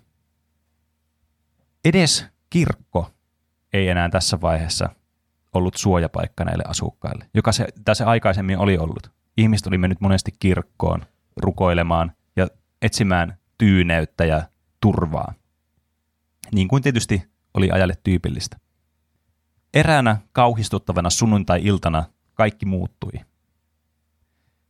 Kun seurakunta kokoontui, Solomonin henki astui siunatulle maaperälle Kristuksen uskoa uhmaavana ja asukkaiden pelkoa kasvattavana. Yhdessä hetkessä Solomon käveli kirkossa, toisessa hän oli jo kadonnut kirkon urkuparvea ylläpitävien pylväiden taakse. Mikään paikka ei olisi turvallinen Etrikin asukkaille.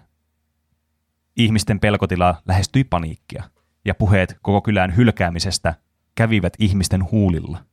Kuinka he voisivat elää kylässä, missä kukaan ei olisi turvassa Herbert Solomonin riivaamalta hengeltä? Tämä ajatus kävi monen lapsensa menettäneen aikuisen mielessä. Niin vastikää lapsensa menettäneiden vanhempien kuin myös ensimmäisen uhrin isän Tom Sutherlandin mielessä. Ei kuitenkaan olisi edes takeita, auttaisiko muuttomaalle tai muualle, mihin tahansa, kaupunkiin, toinen kylää, täysin tuntemattoman paikkaan. Oliko kylää kirottu vai sen asukkaat? Sitä ei kukaan tiennyt. Kirkon tapahtuman jälkeen kylän vanhimmat ja pappi pyysivät apua paikalliselta kirkkoherralta Patrick McKenziltä. He pohtivat, voisiko hän tuoda helpotusta heidän elämään pyhällä voimillaan, jota hänelle oli kirkkoherrana suotu, osoittaen jälleen kerran ajan tuomat uskot erilaisten kirkon herrojen ja muiden pappien voimiin. Heitä pidettiin todella voimakkaina ja suorastaan elämää suurempina henkilöinä. He pohtivat, voisiko Mackenzie hoitaa tämän tilanteen sitten heille, tai tuoda edes jotain helpotusta. Mackenzie suostui ja kyläläiset hänen johdollaan loivat suunnitelman, jonka tarkoituksena oli yön pimeydessä väijyttää Solomon ja siunatuilla miekoilla ja siunatulla vedellä iskeä tuo saatanan kätyri helvetin uumeniin pysyvästi. Ne, ne nyt keksi niinkö saman idean, minkä ne keksi silloin aiemminkin, mistä ei ollut kuin huonoja seurauksia. Kyllä. Tällä hetkellä tuntui ainoalta vaihtoehdolta enää yrittää iskeä Solomonin henki maahan, mikäli hän oli edes oikea henki, tai mikäli hän edes oli Solomon. Joka tapauksessa kyläläiset olivat varmoja, että jotain täytyy tehdä, vaikka sitten viimeisenä tekona. Ja suunnitelma sovittiin ja laitettiin täytäntöön maaliskuun ensimmäisenä lauantaina. Ihmiset odottivat, kuten heille oli kerrottu, ja kuten odotettavaa, Herbert Solomonin henki ilmaantuisi heille jälleen. Tällä kertaa ihmiset tosin olisivat valmiina. Mackenzie konfrontoi Solomonin selkäpiitä karmivan hahmon ensimmäisenä. Mackenzien vahvasta uskosta ja vankkumattomasta sielusta huolimatta Solomonin ruttoiset kasvot ja tyhjät silmät saivat hänen otteensa vapisemaan hänen seistessä tuon helvetin olennon edessä. Kuitenkin hänen uskalias asenteensa sai monia muita kylän miehiä liittymään hänen rinnalleen. Tämä olisi ainoa tilaisuus tälle kylälle ja sen ihmisille. Se oli pakko ottaa. Mackenzie paiskasi pyhän veden olennon päälle ja psalmiensa siivittämänä herätti yleisön hengen. Talikot olivat valmiina, soihdut syttyivät psalmien tahdittamina. Hetki herätti muistot illasta, jolloin kylä päätti polttaa Solomonin elävältä ensimmäisen kerran. Yksi liekeistä tarttui Solomonin vaatteeseen. Innostuksen siivittämänä miehet lähestyivät Solomonia, mutta he eivät olleet koulutettuja sotilaita, vain maatilan poikia. Ei yhtikäs mitään. Heidän rivinsä rakoili ja Solomon käytti tätä hetkeä edukseen ja pakeni. Tästä syntyi ajojahti, jonka aikana kyläläiset seurasivat Solomonin jälkiä. Kuin kissa, Solomon siirtyi kujalta toiselle. Hänestä jäi vain hämähäkkimäisiä varjoja jäljelle, kaupungin huudot, askeleiden jyrinää, varjojen liekkien tanssi. Yö kaikui kaupungin melun vakuuttamaan kakofoniaan. Tämä ajojahti kuitenkin lopulta päättyi, sillä Solomon oli ajettu piilopaikostaan lukuisiin otteisiin ja piilopaikat alkoivat vähentyä. Ihmiset lähestyivät häntä joka suunnasta, kunnes Solomon jatkoi matkansa pääkadulle ja täysin selittämättä pysähtyi. Asukkaat käyttivät tätä hetkeä hyväkseen ja piirittivät hänet hetkessä. Mackenzie pyysi hiljaisuutta ja lähestyi yksin kylän silmien alla kyyressä olevaa Solomonia kohti. Tämä yö päättäisi kirouksen. Mackenzie luki säkeitä raamatustaan, valmiina polttamaan pahan hengen pyhällä vedellä lopullisesti. Ihmisten inho ja vihan täyteiset silmät olivat suunnattuna krist, kyr, kyyristy, kyyristyneeseen Salomoniin, kunnes Herbert Solomonin haamu syöksyi kohti umpikujan vierestä ovea. Ihmiset olivat hämmentyneitä ja seurasivat Solomonia narisevaan lankkulattiaiseen taloon. Mutta näkivät vain huoneen keskellä maassa makaavan kalpean hahmon. Herbert, oletko se sinä? Kohta se selviää. Mikä se oli? Oliko se henkilö? No, nämä ihmiset saisivat kohta tietää. Sillä samalla, kun he lähestyivät hahmoja ja tutkivat taloon, he eivät löytäneet mitään, mutta tämä keskellä, lat, keskellä lattia oleva kalpea hahmo paljastui nuoreksi tytöksi. Mackenzien yllätykseksi tuo tyttö kuitenkin hengitti. Tyttö oli riutuneen ja huonovointisen näköinen, ja hän sai mutistua suustaan vain yhden sanan. Alla. Mackenzien johdattamana joukko suuntasi tiensä kellariin, jossa heidän odotti karmea näky. Kylmällä, kivisellä lattialla oli veren peittämä miehen ruumis. Vielä järkyttävämpi oli näky, joka näkyi seinille. Seiniin oli kahnittuna huumattuja, vähän ravittuja ja traumatisoituneita, mutta eläviä lapsia. Hmm. Väkijoukon viha ja järkytys muuttui pian helpotukseksi ja iloksi, kun kuin uudestaan syntyneet nuo lapset olisivat taas vanhempiensa syleilyssä. Kaikki, paitsi Alana Sutherland. Ensimmäinen kadonnut, joka luultavasti tippui kaivoon. Niin. Kai. Lattialla oleva mies oli viinan katkuinen Tom Sutherland, ensimmäisen kadonneen lapsen isä. Hän makasi maassa kuolleena. Kyläläisille pian valkeni, että sama kohtalo oli todennäköisesti vienyt myös hänen tyttärensä Alanan syvälle maan pinnan alle. Sutherland oli tunnettu äkkipikaisuudestaan ja kuristaan, joskin monet kyläläiset eivät kuitenkaan tienneet, että hän valitettavasti ajoittain käytti tätä kuritusta myös syynä lyödä omaa tytärtään. Alanan seikkailu pelastamaan kaivoon pudonnutta nukkea päätyisi ei Solomonin, vaan hänen isänsä Tomin toimesta kosteaan maaperään. Kukaan ei tiennyt varmasti, mutta tämä vaikutti lähes epäilyksettömältä tapahtumien kululta. Mm, ne uh-huh. tekee jälleen saman virheen, että ne menee niin. suoraan johtopäätökseen. Niin. Kyllä. Kuitenkin äh, oli selvää, että Sutherlandin menetys ja mahdollisesti syyllisyys, riippuen siitä, murhasiko hän oman tyttärensä vai ei, ajoi hänet turmion tielle. Sillä oli selvää, että hän kidnappasi nuoria lapsia kellarinsa. Lasten mustelmista ja kertomuksista päätellen Sutherland huumasi lapsia pitääkseen heidät hiljaisina ja helpottaakseen heidän kaappaamistaan, jotta hän pystyisi jakamaan kuritustoimenpiteitään ja purkamaan omaa karmea itsesääliään. Kyseisenä iltana, kun asukkaat löysivät lapsensa kellarista, viinankatkuinen Sutherland oli uhannut tappaa jonkin lapsista sinä iltana. Hän päästi kahleistaan nuoren kalpean tytön, saman, joka löytyi lattialta, ja painoi tämän maata vasten polvillaan. Hänen ruumiinsa vierellä oleva puukko heilui tytön kaulan päällä, kunnes jokuin rymisti sisään rakennukseen. Sutherlandin temperamentti sai hänestä otteen ja hän ryntäsi vastaanottamaan kuokkavieraan. Pian hänen vihansa korvasi pelko, ja hänen yrittäessään paeta takaisin kellariin pitkä musta hahmo, luiseva ja arpinen, seurasi häntä. Tyttö yritti paeta avautuneesta ovesta, mutta pääsi vain eteiseen asti ennen tuupertumistaan. On epäselvää, mikäli nämä tapaukset pitävät paikkansa, mutta on selvää, että Sutherland makasi kuolleena kellarin lattialla. Todisteen lausunnot ovat epäselviä huumausaineiden ja pitkän vankeuden vuoksi, mutta joka tapauksessa oli selvää, että Sutherlandin niskat oli väännetty nuriin. Osa lapsista ennen vankeuttaan kertoi nähneensä Solomonin metsikön siimeksissä ja he kertoivat löytäneensä metsän rajamalta hienoja leluja ja nukkeja. No, tätä Rowan Hemsworth niin olisi vaikea todistaa teksteistä ja kertomuksista.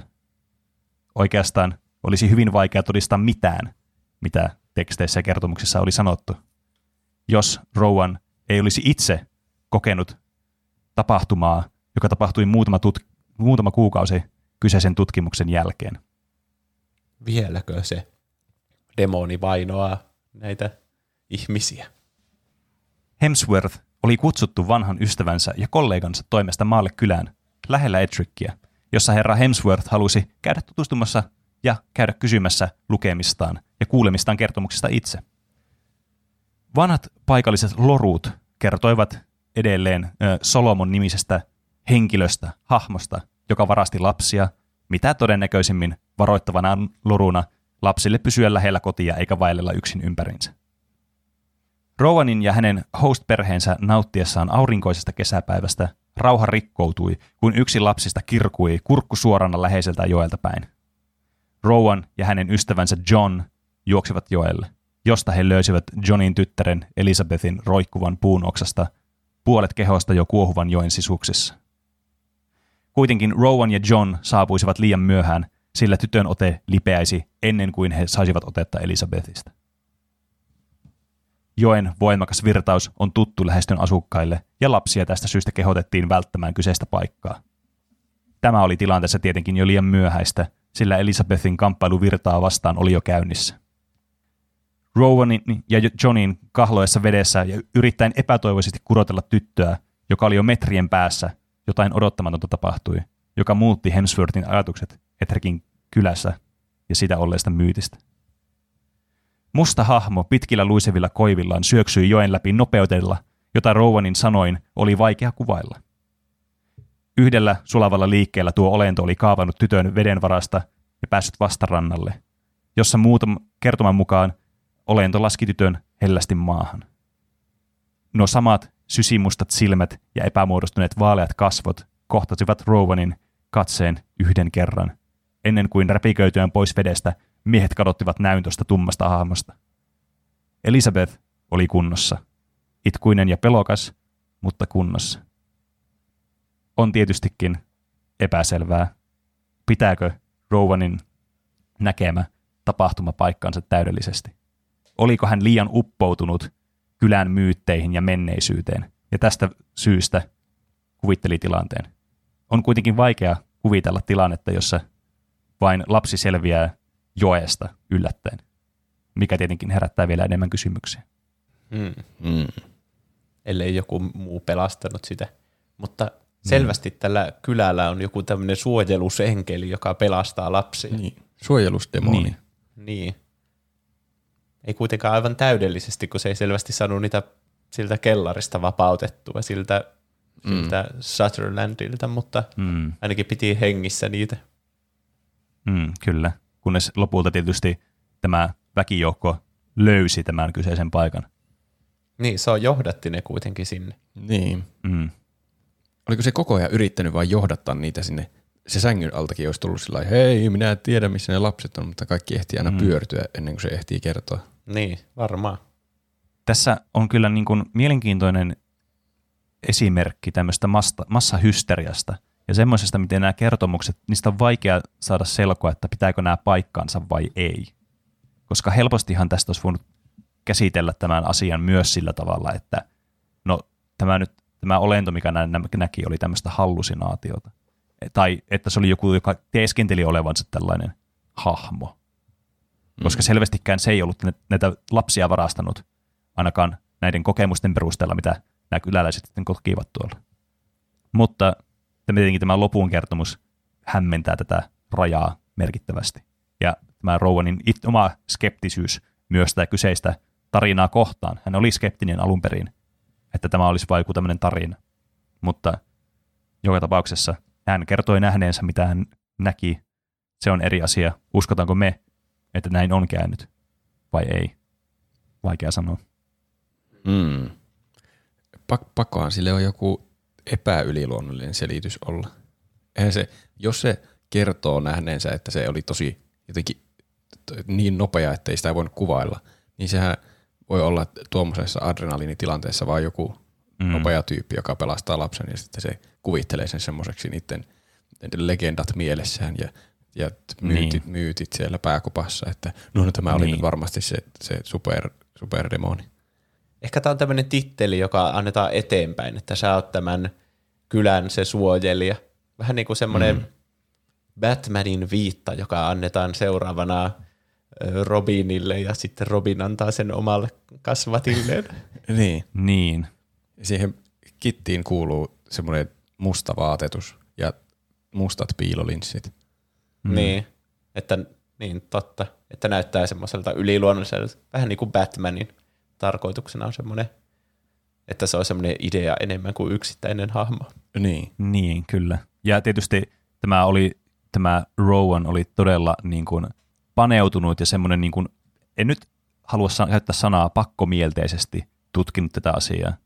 Että voi olla, että tämäkin oli syy, miksi hän halusi kuitenkin matkustaa myös tuonne kyseiseen kylään tai sen lähistölle, jotta hän voisi itse käydä siellä ja tutkia tätä asiaa vielä vähän entisestään. Että ehkä tässä vaiheessa myös hänen omat ajatuksensa olivat jo liikaa sitten siinä itse tapauksessa, eivätkä sitten niissä asioissa, mitkä ovat objektiivisesti voineet tapahtua. Mm. Musta on ihmeellistä, että mitään, mitä on tapahtunut 500 vuotta sitten, voisi tietää objektiivisesti. Niin. Se on tietysti totta. Siitä on hyvin kauan aikaa. että Näinkin tarkka kertomus on jo yllättävä. Niin. Mm, kyllä. Mutta siinä oli Herbert Solomonin melankolia. Melankolinen tarina melankolisesta henkilöhahmosta, joka vähän jäi kaikkien vihaamaksi ja pelkäämäksi jopa jälkikäteen. Tästä oli tätä, näitä loruja kuitenkin edelleen olemassa, että tämä kaappaa näitä lapsia, Hmm. eikä Se on pelasta kyllä- niitä. Ihme porukkaa siellä kylässä, kun Mm. kuinka monesti voi todistaa olevansa vaan ystävällinen lapsille ja jopa pelastaa lapsia, niin silti sitä käytetään semmoisena pelotteena. Niin, kyllä. No, Se on tämmöinen vanhan ajan esimerkki cancel-kulttuurista, että kuinka Niin. jonkun väärin ymmärryksenkin takia joku saatetaan cancelata eikä enää kuunnella mitään mielipiteitä. Käydään vaan Mm. polttamassa talon mukana poroksi. Niin. Niin, kyllä. Mutta joka tapauksessa se oli minun True Crime-episodini tällä kertaa. Seuraavaksi Juuso, sulla oli joku vielä tähän meille tuotavana esille. Kyllä, kiitos. Nyt on vuoro tarinalle, joka on ollut ajankohtainen tässä muutama vuosi sitten. Oho. Oho, En tiedä, 1500-luvulta tähän päivään. ei kyllä. aivan niin vanha kuitenkaan. Tämä nimittäin kesällä 2017 tämä tarina sai uusimman käänteensä, minkä takia se nousi pinnalle. Mm-hmm.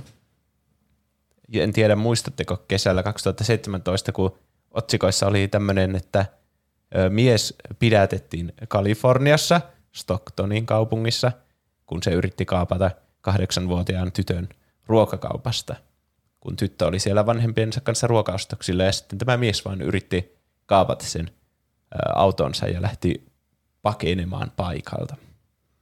En, mu- en muista kyllä tuommoista otsikkoa. Täytyy sanoa, että itsekään en sinuun. muista.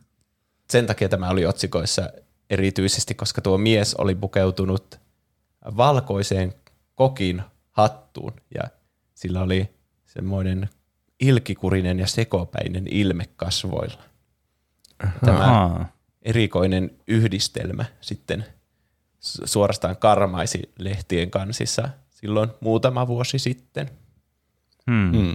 Niin no, jos mä nyt ajattelen, jos mä kidnappaisin lapsen, niin mäkin tekisin sen jossakin tosi omituisissa tamineissa ja ottaisin jonkun ihan ihme ilmeen.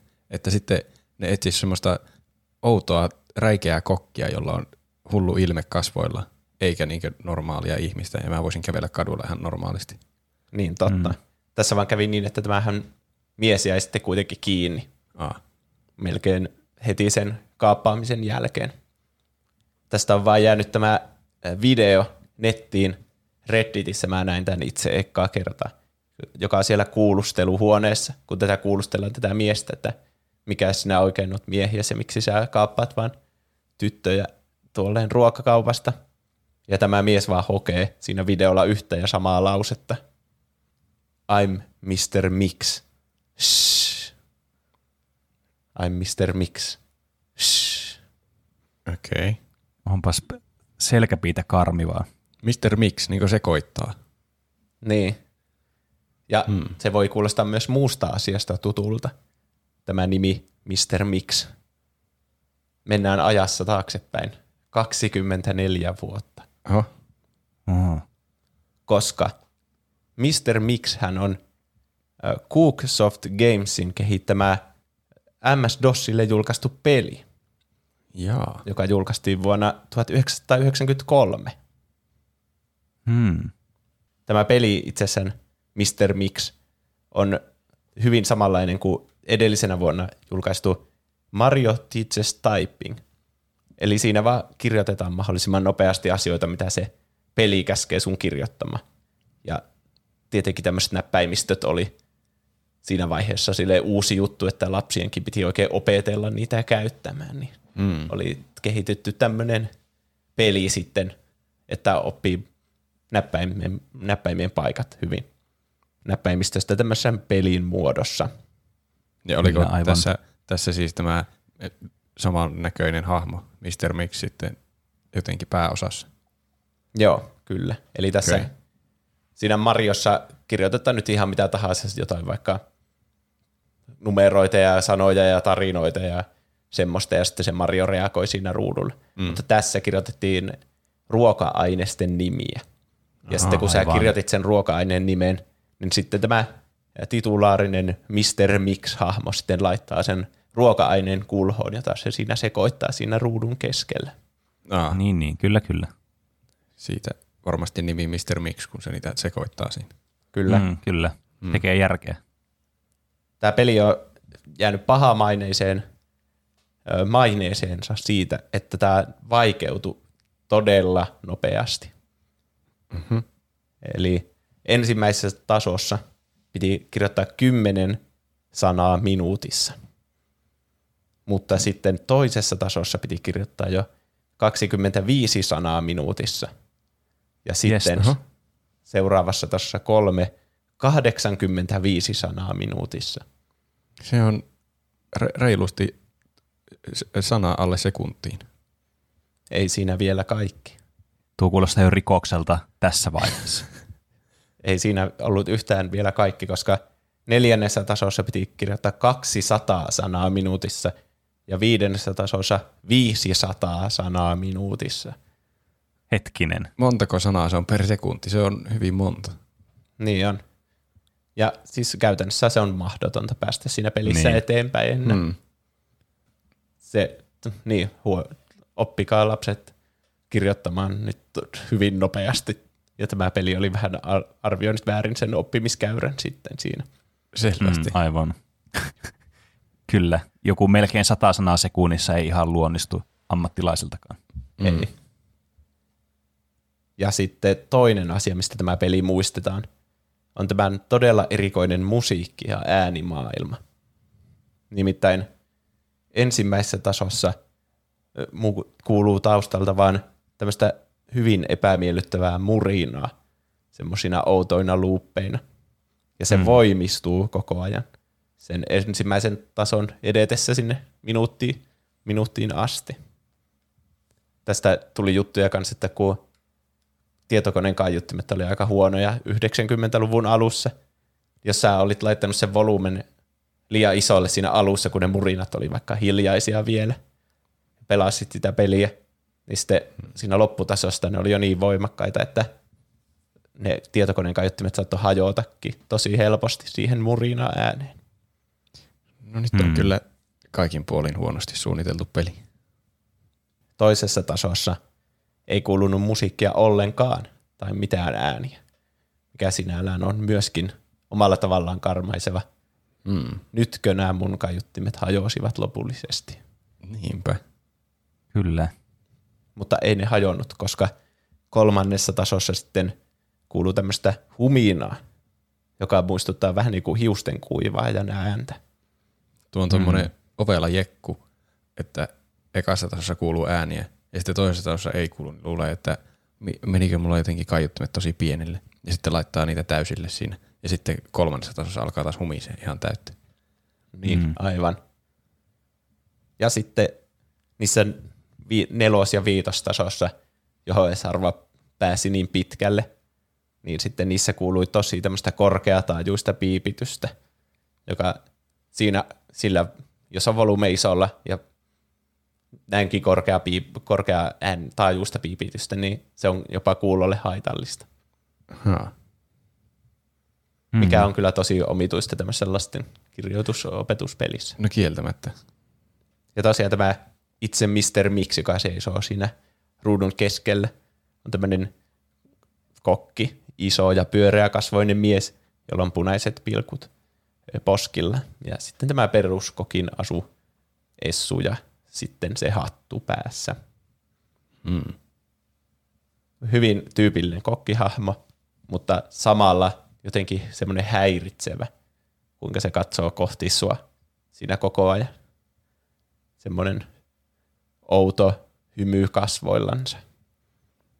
Yhdistettynä tietenkin myös niihin murinoihin. Niin, aivan. Kyllä. Eli sanoisin, että tässä on kaikin puolin kulttiklassikon ainekset koossa tässä pelissä. No kyllä. Kuulostaa oikein mieleenpainuvalta. Varsinkin jos painottaa sitä sanaa kultti. Niin. Niin, ja sitä, että ainekset on koossa. Mm. Mm.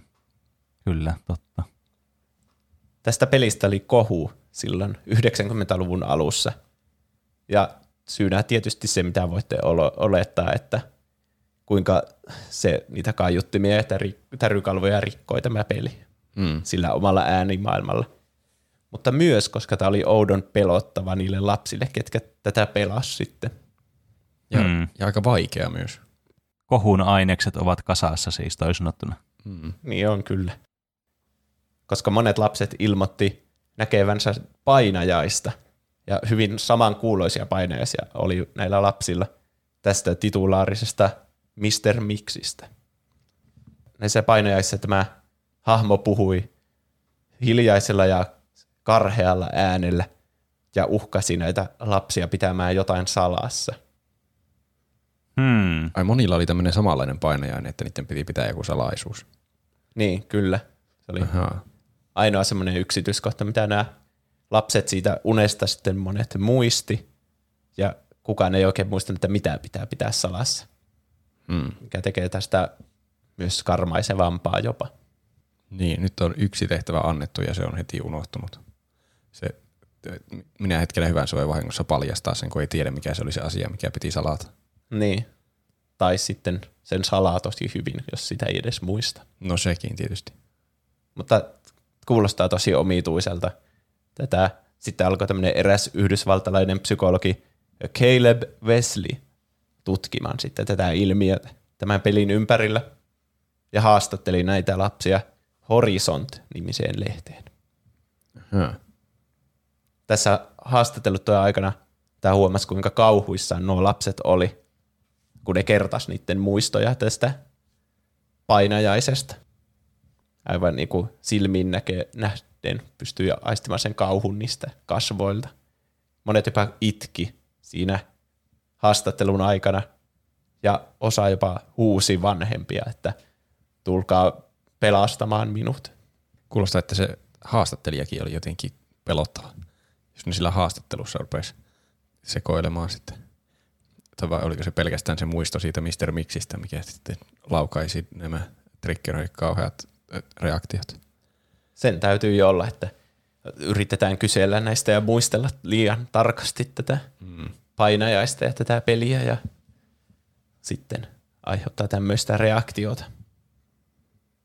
Mutta mitään yhteyttä tämä ei kuitenkaan sitten lopulta löytänyt tämä psykologi niiden tapausten ja tämän pelin välillä, koska kuitenkaan tämä ei koskenut aivan kaikkia lapsia ja muutenkin on todella absurdia syyttää pelifirmaa siitä, että aiheuttaa lapsille painajaisia. Niin, onhan näitä tahattomia painajaisia varmaan muuallakin. Joku morso on tehty lastenohjelmaa ja se aiheuttaa hirveitä traumoja kaikille. Jep. Tai muumimörkö. Niin. Mm. Joten tätä Cooksoft Gamesia kohtaan ei sitten nostettu mitään syytettä. Vaikka olikin hetken aikaa, hetken aikaa kohun aiheena silloin. Se on tietenkin eri asia, että jos tekee vahingossa pelottavan hahmon, kuin että tekee vahingossa jonkun kaiuttimet ja korvat rikkovan äänimaailman siihen peliin. Totta. Mm. Mä, niillä oli varmasti paljon seliteltävää. Mm. Mutta tämä peli siis ei myynyt juuri hirveästi. Joo. Mm. Arvostelut varmaan oli aivan nollassa. Näin voisi kuvitella. Todennäköisesti. Mutta tietenkin tämä nousi sitten pinnalleen uudelleen tämä peli vuonna 2015. Vähän niin kuin kaikki asiat 90-luvulta, varsinkin tämmöiset kulttimaineeseen nousseet pelit niin kuin Mr. Mix. Mm. Ja tämmöinen hakkeriryhmä nimeltä Prestige sitten alkoi käymään tämän pelin koodia läpi. Aha. Että tämä on vähän tämmöinen mysteerinen peli, ja varsinkin kun kukaan ei ole päässyt siinä hirveän pitkälle, niin mistä tässä oikein oli kyse? Voiko joku tehdä tämän vahingossa, vai mikä tässä oikein on taustalla? Mm. Ne tämän pelin koodia vähän muokkaamalla ohitti tämän mahdottomana pidetyn viidennen tason, jossa piti tosiaan kirjoittaa 500 sanaa minuutin aikana. Ja se, mitä he löysivät sieltä peliä edetessä, niin sai jotkut näistä Prestigein hakkereista jopa lopettamaan tämän etsintäprojektin tyystin kesken. Oho. Kuulostaa kyllä aika jännittävältä. Nimittäin tämä Prestige kertoo, kuinka kuudennen tason saavutettua, niin peli crashaa ja sulkeutuu täysin. Ja sitten kirjoittaa käyttäjän System 32 hakemiston täyttäen RAM-muistin lähes täyteen. Jahas. Tämä nyt alkaa vaikuttaa kyllä tämmöiseltä ilkivaltapeliltä. Niin on. Kukaan ei siis kokenut tätä aikaisemmin, kun nämä hakkerit oli ekat, jotka pääsi sinne kuudenteen tasoon. Mm. Mutta millä se täytti sen System 32 hakemiston, niin tämä ei ehkä sovi nyt herki, herkimmille kuuntelijoille. Nimittäin nämä tiedostot siellä hakemistossa sisälsivät epämuodostuneita ja tuskissaan olevien ihmisten naamoja. Niiden kyynelkanavista vuosi verta ja joidenkin iho oli osittain kuoriutunut pois. Ahaa. Uh. Eli semmoinen näkyy, mikä varmasti saa monet lopettamaan etsinnät siinä vaiheessa, että joo, okei, mä en koske tähän pitkällä tikullakaan enää. Niin.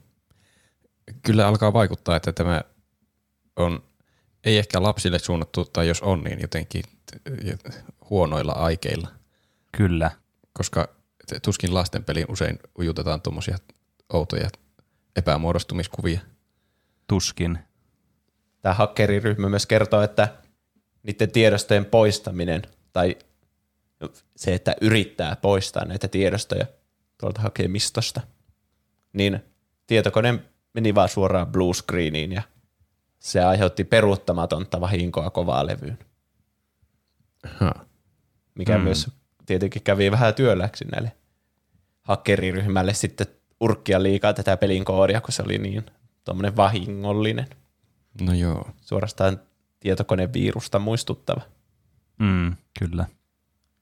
No, tää, miten tämä Prestige sitten eteni tässä, niin ne korjaili sitä pelin koodia. Ne totesi, että tämä on selvästi joku bugi, että tämä näin alkaa täyttää tätä RAM-muistia näin paljon. Eihän tässä ole mitään järkeä.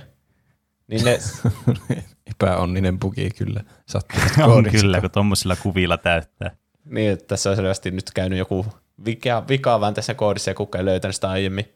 Ja nämä sai kuin saikin korjattua sitten tämän pelin koodin niin, että pelissä edettiin sitten tähän kuudenteen tasoon aivan pelattavaan muotoon. Okei. Okay.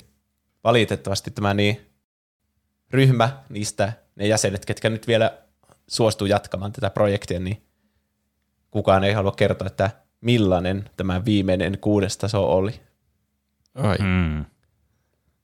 Ainoa, mitä me voidaan tietää googlettamalla, on, että useat näistä hakkeriryhmän jäsenistä, jäsenistä tämän jälkeen muuttu tosi vainoharhaisiksi ja syrjäytyi yhteiskunnasta. Ja kukaan ei ole oikein halukas kertomaan näistä kokemuksista liittyen tähän Mr. Mix-pelin tutkimiseen. Jestas. Ahaa. Oireet on verrattu jopa traumaperäiseen stressihäiriöön, eli PTSD. Niin, aivan. Koko hakkeriryhmä hajo- hajosi tämän jälkeen, ja ei niitä nähty sen jälkeen sitten enää julkisuudessa. Hmm. kunnes tämä yksi hakkeriryhmän jäsenistä palasi kuin palasikin takaisin julkisuuteen. Yllättävällä tavalla pari vuotta myöhemmin. Nimittäin tämä kokkihattuinen mies, joka yritti kaapata sen tytön sieltä ruokakaupasta vuonna 2017, tunnistettiin sormenjälkeen perusteella olevan yksi Prestigen hakkereista, jotka oli mukana avaamassa tätä pelin koodia ja itse näki tämän kuudennen ja viimeisen tason Mr. Ahaa. Mixistä. Jännittävää. Kyllä niin kuin, tulee semmoinen niin kuin kylmien väreiden shokki tässä. Hmm. On kyllä. Siellä on siis ollut jo, jotakin niin järkyttävää tai sitten mukaansa tempaavaa, että on pitänyt lähteä niin tämän Mr. Mixin kelkkaan mukaan. Niin, jolle- jollakin tavalla tämä on niin ajanut aivan hulluksi tämän miehen. Niin. Mm. Ja sitten tosiaan, kun se vaan hoki sitä yhtä asiaa, niin emme ehkä saa itse ikinä tietää, että mitä se sitten näki. Se jotenkin nyt luulee olevansa Mr. Mix. Niin. Niin sen täytyy olla. Ja sitten lähti kaappaamaan lapsiakin. Hmm. Hmm. Eli selvästi, kun tämmöinen lastenpeli on asetettu ensinnäkin tämmöiseksi ansaksi, niin Niin. Mutta jotenkin. vähän jotenkin hassusti suunniteltu tuo ansa, että se, että pääsee sinne itse aivopesualueelle, niin vaatii sen, että kirjoittaa sen 5 miljoonaa sanaa sekunnissa. Mm. Mutta Niin. ehkä se on tarkoitettu vain lahjakkaimmille lapsille sitten tuo kerho. Ja myös vaati sitä muokkaamista, sitä Niin. koodia, niin Sekin Niin. vielä. tässä on selvästi ollut joku monitasoisempi suunnitelma Mm. Kyllä. meneillään. Ja hyvin tämmöinen suorastaan paha ja ilkeä Kyllä. tekemässä tämän pelin. Näin on. Jestas, olipas selkäpiitä karmivaa. No, oli kyllä. Tuli kylmiä mm. väreitä. Mä toivon, että tälle Mr. Mixille kävi samalla lailla kuin sille Pale Luna-pelille, että nämä kaikki kopiot mm. tuhottiin, koska samanlaista Niin. kohtelua ei voi toivoa kenellekään. Näin on. Toivottavasti ei joku kopio vielä kierrä jossain pelin Mm. vaihtelubileissä.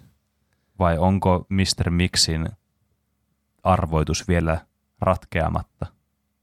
Onko arvoituksessa vielä joku palaa, jota vain nämä hakkeriryhmän jäsenet, jotka pääsevät tarpeeksi pitkälle, niin tietää, että pitäisi ratkaista, mutta ei halua enää ratkaista sitä. Niin. Kuka sen oli alun perin kehittänyt sen pelin? Cooksoft Games, josta en löytänyt kyllä juuri mitään lisää tietoa. Mm. Si- Sitä ei ollut kukaan tässä vyyhdissä ruvennut selvittelemään, että miksi ne on kehittänyt tämmöisen pelin. Juurikaan niistä tekijöistä ei ole tietoa. Pelkkää logo siinä pelissä on. Aivan. Se olisi ollut kyllä varmasti hyvä lähde niille hakkereillekin, kun olisi jotenkin päässyt niiltä kyselemään, että mikä tässä on ollut ajatus tässä takana. Kyllä. Mutta näin käy joskus tuplamurhassa. Kyllä, aina ei löydetä mm. definitiivisia vastauksia Ei. pulmiin. Ja joskus nämä valvottavat myös meitä Mm. öisin. Kyllä. Toivon kaikille hyviä yöunia tämän jälkeen ja toivottavasti ette näe enää unta Mr. Mixistä tämän jälkeen. Niin, totta. Onko teille Totta. viimeisiä sanoja? Ennen kuin Mr. Mix meidät vie. En tiedä. Oli kyllä, oli aika hyvä tämmöinen aloitus tälle meidän tuplamurhaprojektille. On kyllä. Kyllä. Heti tuli tämmöisiä mysteereitä, semmoisia vähän niin kuin jossa on joku ratkeamaton käänne vähintään mukana. Mm. Ja jää vähän miettimään, että mikä on nyt totta ja mikä ei, ja onko tässä nyt vielä jotakin, mitä pitää selvittää vai mitä. Olisi hienoa, jos joskus- joskus myöhemmin tulisi uutta tietoa yhtäkkiä ja selviäisi jostakin näistä, niin sitten voisi jossakin tulevaisuuden tuplamurhajaksossa olla, että, että muistatteko, kun kerrottiin Mr. Mixistä, mm. niin Kyllä. nyt on selvinnyt, kuka sen pelin kehitti ja miksi. Miksi? Oli. Mister Miksi? Niin. Kyllä. Otamme kaikki vinkit tietenkin vastaan meidän someihin, johon löytyy linkit ja kaikki jutut sieltä meidän jakson kuvauksesta. Kyllä. Näin on. Mutta varmaan aika jatkaa sitten ensi viikolla uusien tarinoiden parissa. Näinpä. Odotetaan Kyllä. Innolla, minkälaisia true crimeja ensi viikolle keksitään. Näin, Näin on. Sitten on varmaan aikaan, var, ai, aika varmaan sanoa, että palataanko aiheeseen ensi viikolla. Näin tehdään. Kyllä. Nähdään ensi viikolla. Ensi Uusien tarinoiden parissa. Hyvää yötä. Hyvää yötä.